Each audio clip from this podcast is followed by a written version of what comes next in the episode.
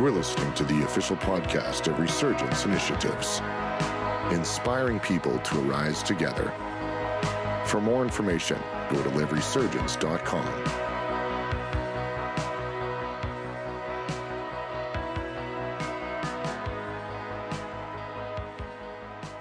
Thank you. I feel so at home. Uh, you're welcome to get comfortable, take your seats, and then we're going to go on into some more prayer. But that was such a great time of worship. I uh, I didn't expect it. Over the top.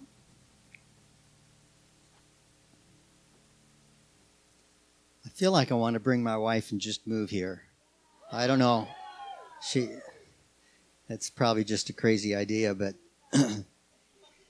have you ever met a few people and they treat you like you're amazing? And you become amazing and you're like, how did they, how did they know? And it's not what they say, it's just how they treat you. I, I think there's a grace on you to treat people like they're amazing and to call out the, the best.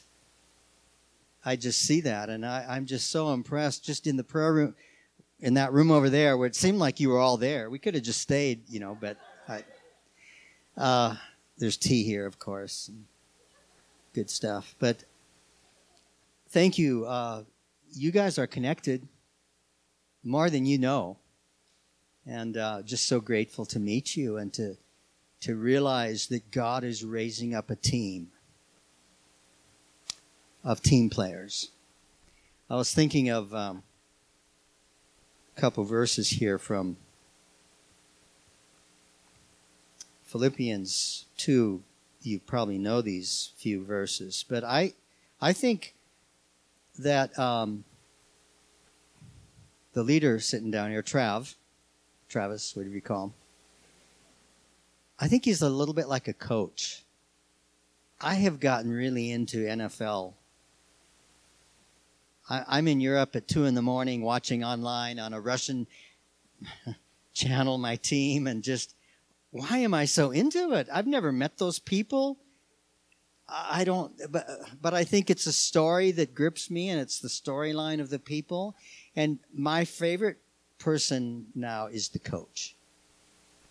I, I mean, I like the players, I like everything. I, I realize you need a manager to build a stadium and do the business, and you need everybody. But when there's a coach that can bring the best out of the team, maybe that team doesn't have the superstars that other teams have, but that team plays for the team. And I'm thinking, they've got an amazing coach. I want to be a coach like that coach. I want to bring the best out of the team. And I, I just had some, a picture of Travis here like a coach. He could be the superstar. Many of you could be superstars, but he's laid that down and he's saying, I want to serve to bring out the best because God is building a body. And I see that in him, and I'm just a little bit awestruck. And then, Travis, I had this picture of ministry leaders I don't know if this has ever happened, but coming to you and saying, "Now I, I can help you, and here's here's how to do it." it. Saul, you know, gave his the best, the state of the art weaponry to David, and saying, "I'm going to help you. Aren't you grateful?" And David said, "Thank you, but no thanks. I'm going to set it down here because I got to do it my way." And I see Travis just saying, "No, thank you." To people that want to give him the the traditional thing. And he's just not buying it because he's captured a vision of something I think that is glorious. And uh, I just am I, I feel like I should pay you for letting me come.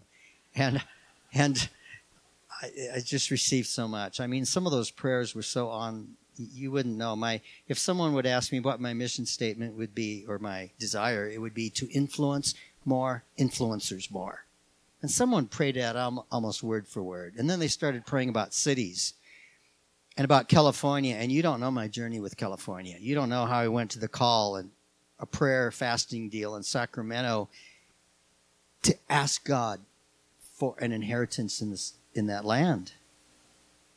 And then I heard I sensed almost a little nudge. Jim, go ask Pastor Charles Stock. He's going to pray for a new Jesus movement because he was saved in it, and he's he was there. And I thought I don't want to do I need to? And I thought, yeah, I should. Okay, it's the Holy Spirit. You, uh, you know, it's better to to guess and be right than to miss it. So I said, Pastor Charles, hi.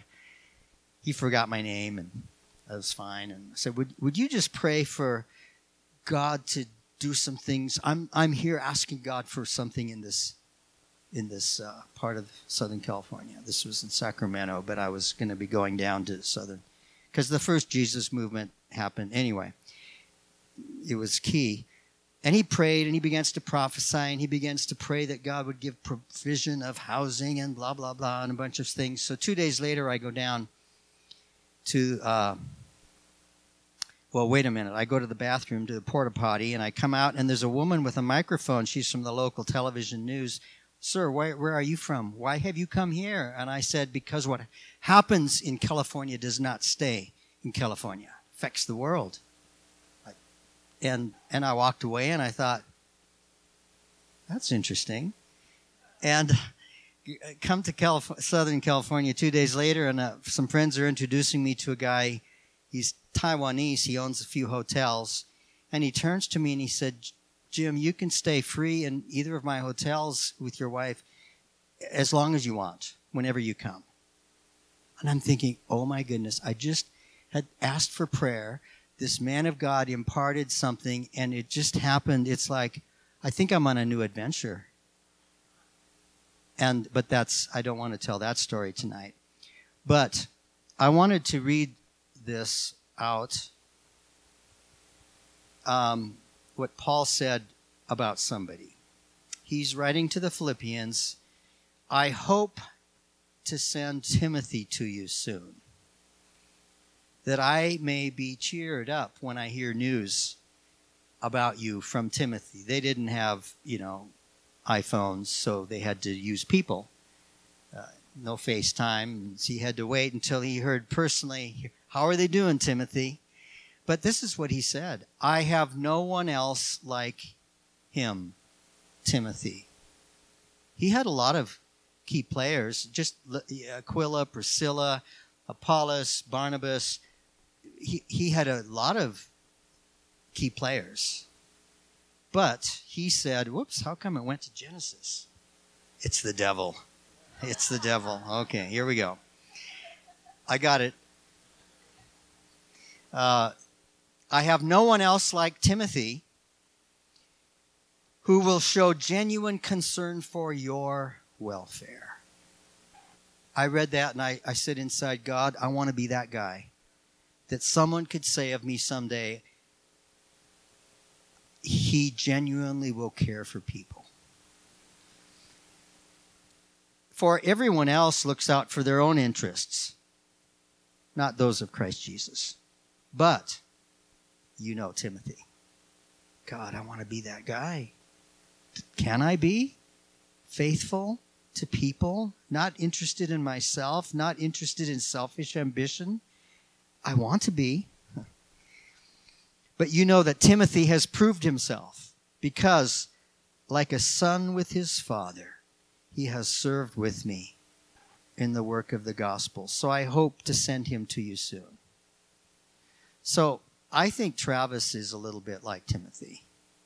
Not as timid, not as whatever, but I think uh, when I watch his leadership and hear him talk, it's about bringing the best out of you. It's not about him. He could he could be about him, but he said nope.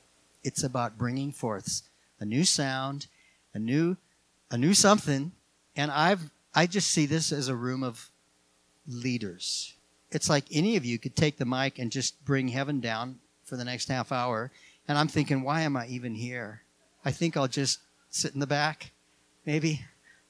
Uh, seriously, I just look around and I think, I've never seen the, such a high percentage of people that are engaged, initiating, running with God, and it's like, what is God doing here? I've, it's nuts. It's unique. i have been trying to understand what is resurgence. And the longer I'm here, the less I think I get it. but I think that's good. So, and I don't even think you know what you've got. Wow. So I think there is a new movement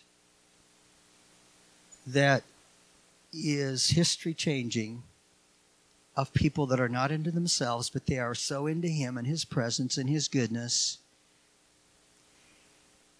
And you have keys that will unlock for many things. So, Tara, when you were, well, here's what I think about you. Sorry, put you on the spot, but I walked in this morning. You were saying something about prophetic, blah blah blah.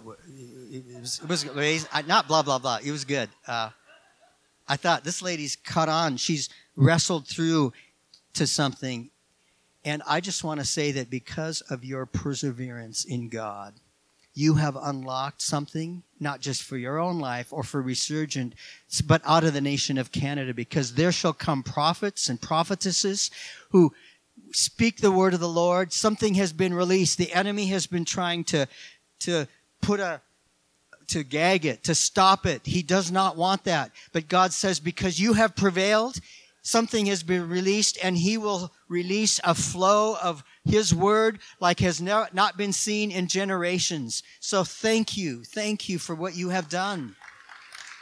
Wow. I don't know what that means. I just felt I should mention that publicly. It's huge. It's for many. It's not just for her. So sometimes when we, we wrestle and we, we break through, God says, okay, now it's a breakthrough for many. So you're that group. It's not about being big or, or fancy or slick. I mean, some of you are pretty slick. Uh, that's okay do it. I, I love the purple hair. Karis, where's is she still here? Oh, now Karis. Huh. Yeah. You have wrestled with who you are and you've decided I'm unique and I'm going to be the best unique Karis there ever was. But because you have been victorious in that, you are becoming an icon and many will look at you and they will say, I can be unique. I can be me. And your freedom is freedom for many. So rock it. Keep rocking it and let it go because it's huge. I just see that. I, yeah, sorry, I, I didn't ask your permission. I'm not trying to put you on the spot, but I did. But it's really, it's a victory for Jesus. And you represent something huge for so many in this nation that are wondering, can I, am I good enough? I, whatever. And, and when they see you, it's like, yes, your yes is a yes to many. So, so glad to meet you. I'm, I know this is a little different this morning. This, it's night, isn't it? Tonight. But um, I just felt like I should say a few things, and then in a little bit, we're going to just turn everyone loose on everybody. I don't know how it's going to work. But I think there, that, that God wants people speaking the word to one another in this room and to release something for, for the kingdom through one another. It's, it's beautiful. It's wonderful. So, Danny, where are you? You, I just, okay, yeah, I, I, you know, when we were sitting at lunch answering those like questions in the back of the jigsaw puzzle, yeah, we remember we were sitting there, right? Yeah. And as I watched you, I saw someone who was like sincerely pulling out and engaging, and I thought Danny is in the people's business, people business, if you know what that means. I mean, he probably does other stuff. I don't know what his day job is. You know, we all do stuff, but I have rarely seen someone who so naturally and unconsciously takes an interest in people and is able to draw them. And I, what I saw in you is such a beautiful thing whatever the thing is. It was beautiful. It's huge. And you are meant to pull many into significance and, and have energy and grace because you are that guy. I, I just see that on you. I just wanted to say that because it's true. My father-in-law was a pastor's pastor. When he died uh, in Cleveland, Tennessee, his memorial service, uh, a young man got up from the university, Lee University there, and he he got, got the mic and he said, "I did not know much about Brother McClung. That's what they called him in that circle, Brother McClung. But he said I knew two things about Brother McClung. He was a chaplain for a little while at that university. He said he knew my name and I knew he liked me.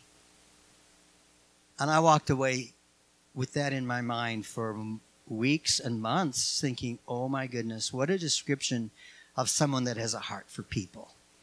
I knew he liked me and he knew my name. And so I embraced the pastoral side of me in a fresh way after that memorial service.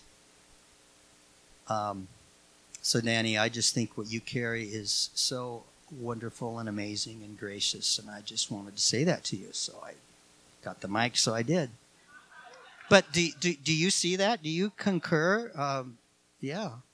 So hold him accountable to be the very best Danny he could ever be. Um, 25 years ago in the Netherlands, uh, some of us were in a leaders gathering, and we had a visiting man of God named Rick Joyner. And he was saying some very wonderful, amazing things. And he, he said, and I'll never forget it, he said, God is raising up spiritual giants from the nation of Hungary.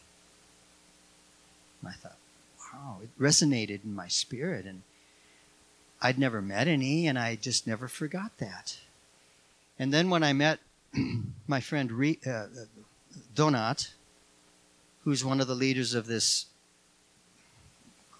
movement called Felhaz, well, I'll just tell you the story. Okay. Short, because I think it applies. Four and a half years ago, a young student about 20 years old named Gaspar went to Uganda for a four or five month serving thing and he kind of knew God but not hadn't really connected with God. He got encountered in a bunch of crazy Ugandan revivalist kind of meeting. He encountered the Holy Spirit. His life was transformed. So he returned to his native Hungary and he and Donat started to gather a few people. And it grew and it grew. And now they've been gathering as 20, they're 25 and 26 now. And Gaspar's just finishing law school. And uh, they've been gathering groups up to two and 3,000 in venues, mainly in Budapest, but also around the nation. And it's a grassroots movement. God just did it. Local church leaders don't know what to do with it. But it's a God thing. And it's on the front lines of the newspapers because Gaspar is the prime minister's son as well. And um, so I was able 10 days ago to spend four days in Budapest. And I spent a lot of time with several of those leaders, but especially with Gaspar. And uh, Donat. And I asked them where this movement is going. And they said, well, we're ending the big meetings in March. And it's like, what? You're ending the big meetings? It sort of reminds me of Francis Chan, who built this mega church, and then he kind of walked away from it because he didn't want a church dependent on a celebrity. And he started this new thing called We Are Church. And it can, should multiply and not be dependent on him. And he was at our campus last year. The, uh, the, he, he walked out on the platform and was sitting down, and he'd never been there before. And uh, this would have been a year and a half, I don't know, June or July. He's he was there, and he was acting funny on the platform, and I thought it was kind of weird. And he gets the mic, and he's kind of weeping, and saying, You guys don't know what just happened to me. And he's saying, As I walked out, I think I heard God say, These are my kids. I've given you their them your DNA. I want you to take care of them. And he doesn't believe that God speaks because he is a cessationalist. Cessationist? Yeah, doesn't believe in just the Bible. But he's being transformed. And as he's sitting there, a guy sitting next to him interrupts him, pokes him, and says these words God says to you that these are your kids, you're to take care of them. And the same thing he heard from heaven. The next, this guy pokes him, and he's saying, I'm wrecked. I don't know what to do with this. And so he gives his teaching, and then he comes back about three weeks later on his own dime with his wife, and he sits down. Uh, I wasn't in the room, but my friend told me with Loren and Darlene Cunningham, and just for a, a couple mornings, just said, "Tell us miracle stories. Tell us how did God speak. We want to learn." And so, some of our teams have been in his ministry groups there in San Francisco, and healing began to break out and radical things, and he's just going after Jesus. And I just think God is doing something fresh. Uh, well, I know he is. And I was just so encouraged, like to to see that. And he comes once a quarter to our campus, and he's trying to help us because we don't do we do a few things good and a lot of things not so good. And he's trying to help us integrate people who graduate from our programs to to find a real job and a real community and and all that. And I'm so grateful that he's been doing that. But why am I telling you this? Well, there's a reason. So I'll go back to the story of Felhaz. So I, I the, the guys in Budapest, and I said, "Well, what's going to happen? You're going to stop your public meetings? Where's this thing going?" And they said, "Well, one of one of the guys said he's joining the military." It's like, "Oh, okay." He said, I feel God wants me to get experience and blah, blah, blah, that. And the other guy says, I'm going to start a radio talk show from 6 to 10 every morning. And, um, well, what's happening to the movement? And they said, oh, we're, we're kind of releasing maybe a hundred projects and teams. We've been raising up these leaders and we're just, we're just, we'll be there as fathers and, yeah, not mothers, they're men, but we will we're here and we'll meet with the leaders but we're releasing a whole bunch of new things and we won't have these big high profile meetings anymore. Uh, and i'm just thinking wow where did where did these things even happen?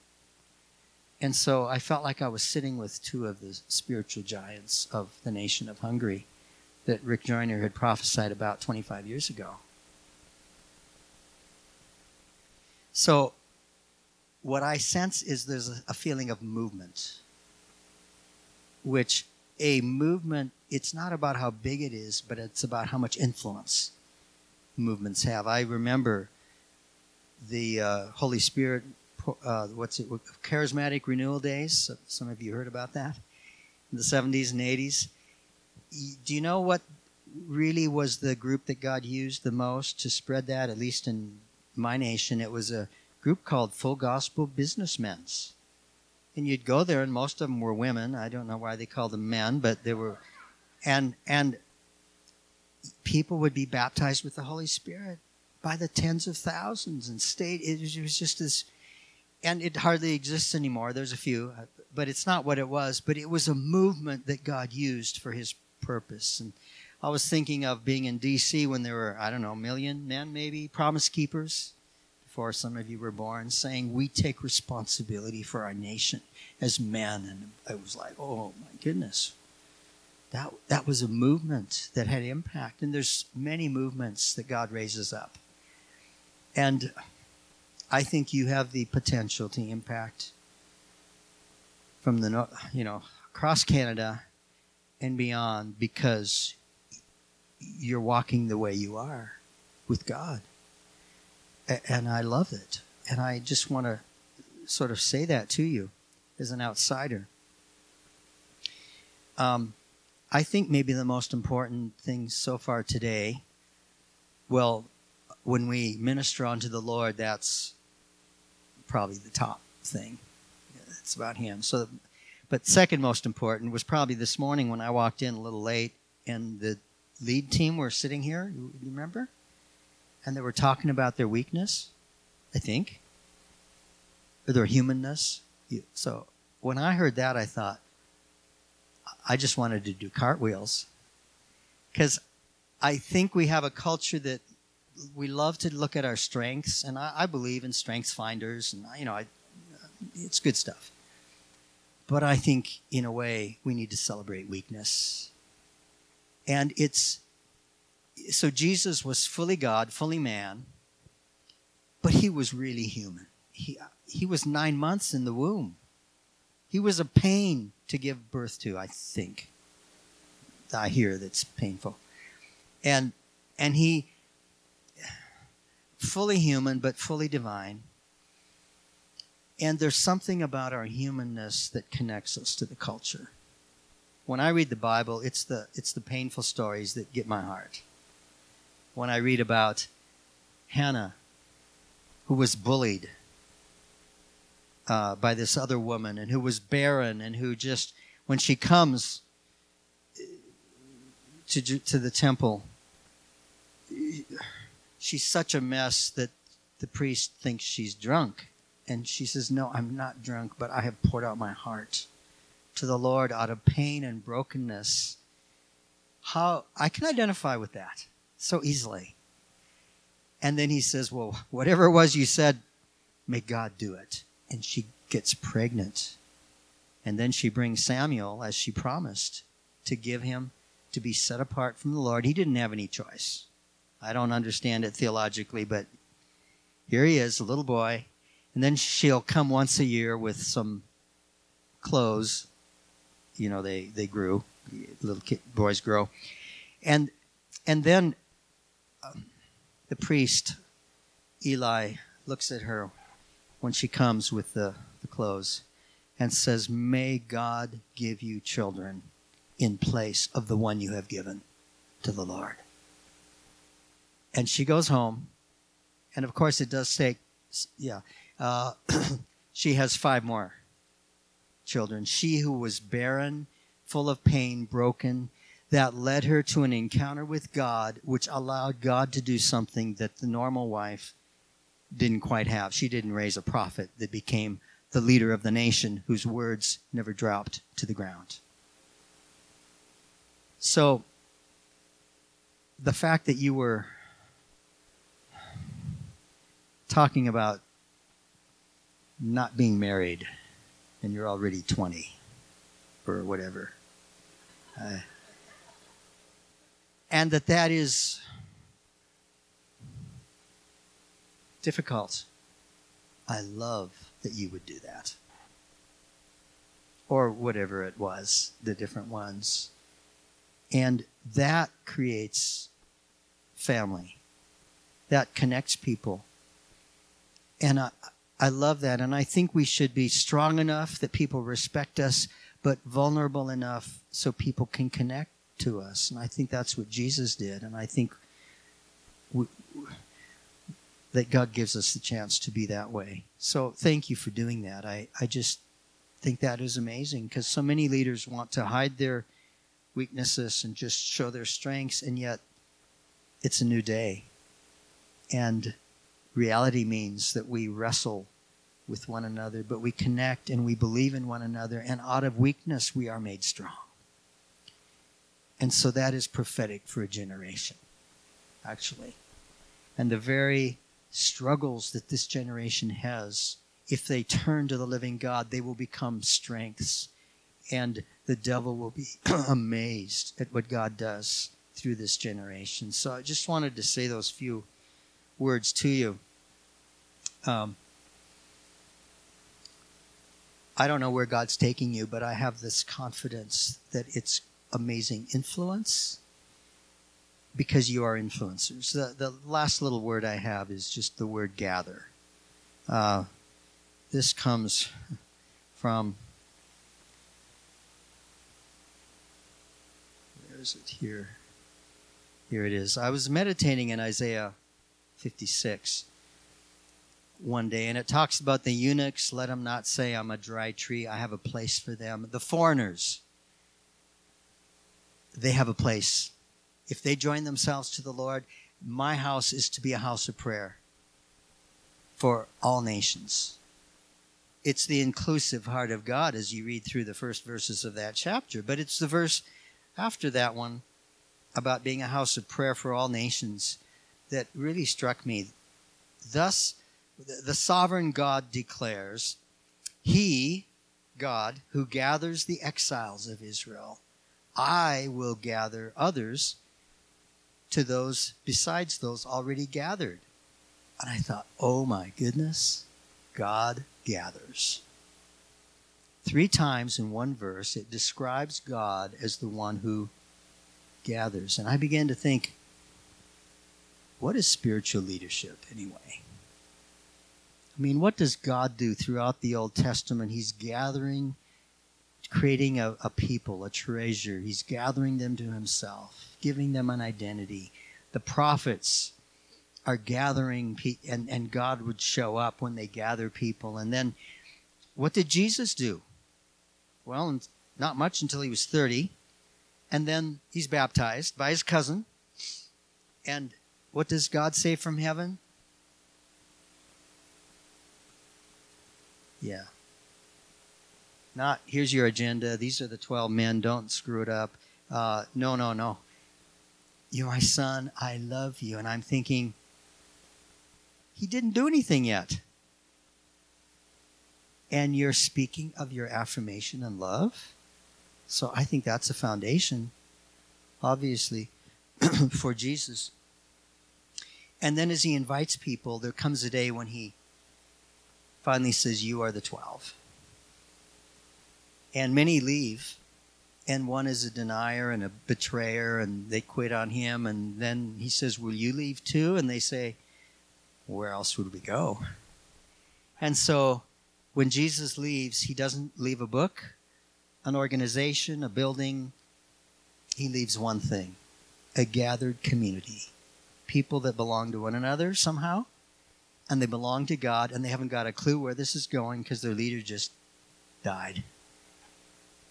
And he said, It's better that I leave because I won't leave you orphans.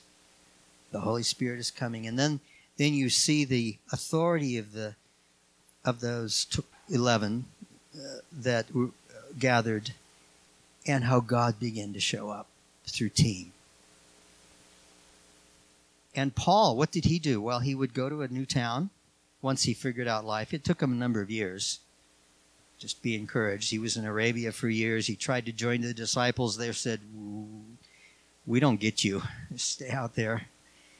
And uh, finally, Barnabas said, I, I think I have a fit. And he takes him to this new place called Antioch, and he finds his stride in that Christian community.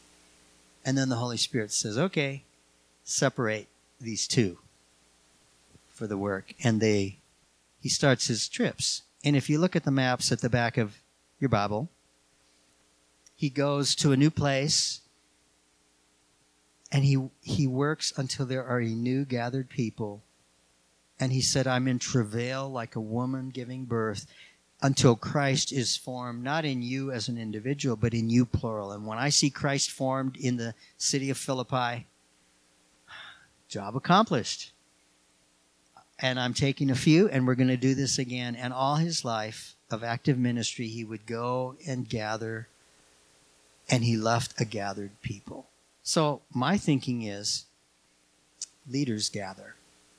And in our mission, the what God's called us, Loren and Darlene Cunningham used to drive this hippie Volkswagen camper van from Bible school to youth group, inviting people to come on a three months mission trip. And they would come. And then later they began to invite people not only to do outreach and evangelism, but to get trained. And they would fix a date and a place, and then they would invite mainly young people and a few older people that had authority in different areas. And then they would say, God, please show up. And he did. Again and again and again. And I know this might sound very simple, but I just think leaders are people who gather others. So uh, Loren said to me once, Jim, after I speak to a group of 100 or 1,000, I don't want to sit around and drink coffee with them. No, he's an introvert. He wants to go to McDonald's and go home. I I've traveled a little bit with him, but um, And I'm thinking, but I don't want to, I'd rather not talk to the people. I'd rather make friends with two or three or four and walk away and feel like I accomplished my purpose. So, what's better? It's to do the thing God's wired you to do. And I've discovered I really do best meeting with individuals, and I have a capacity to walk with them over years. And that's the way God's wired me. But I, when I read that Jesus saw Zacchaeus, you know, up in the tree, nobody wanted to, go to his house because he's Zacchaeus, bad guy. And Jesus looked up and said, I'm, I'm inviting myself to your house. And he was like honored. Whoa, the man is coming to my house. I thought, my passive days are over. I am going to invite myself into the lives of people. I believe by the Holy Spirit, and I believe God will show up. And He does. And it's like, oh my goodness, it happened again. I so I just see you as people who will gather others. Some of you have a capacity for four. You know, a mega church of 10,000, not your style. It's okay. Whew. You start in university, find two or three other believers, invite them to s- some food, ramen if you're cheap, uh, some food, uh, and and just ask them what are they hoping, what are they believing for. Pray together, get into their lives. Like one friend who did that in Sheffield, England, some years ago, when he left the university, he created 41. He called them cell groups that were discipling, evangelizing, who just did three things. They would meet once a week, and they would do an upward connection somehow to the living God, and then they would do a one anothering, connecting to one another. How are you doing? Can, do you need prayer? Is there a report you can encourage us with? And then let's pray for the, our unsaved roommates or people in the homeless or just the up in and out of the New Testament. I it's simple. I can remember that. And if you could gather three, and they are faithful, they will gather others, and a movement just grows exponentially. And I see you as being faithful people who will gather others who will be faithful. So you just, we have this course in YWAM with weird acronyms uh, making disciple makers. Did I say that right? Yeah, making discipling disciple makers, something like that. In other words, we want to raise up people who will pass on, who will create a movement so that faithful men will will multiply into faithful men and women, etc., etc. And I think that's in you. And I don't know what it's going to look like, but it doesn't matter what it looks like. It matters that you do it in faithfulness. You find people, you connect, you connect them to a few others, and you connect them to God, and then you say, God, you better show up or it's going to be lame. He loves that prayer. He just loves the prayer, help. It's a good one. We should pray that a lot. And um, so, so we've been gathered here. Someone set a date and time and a place, and the Holy Spirit wants to show up, and He has shown up. So tonight, I'm gonna, I'm done talking. Thank you for letting me talk. But I, I just uh, am to ask uh, Travis if he'll come, and I just think we're to have a time. I, think there were, well, I think there's other words, but I, I wanted to say those few to the few of you. But I think there's a one anothering going to happen where the Spirit of God is going to come and encourage and release, and there'll be breakthrough tonight because He wants to do it through one another.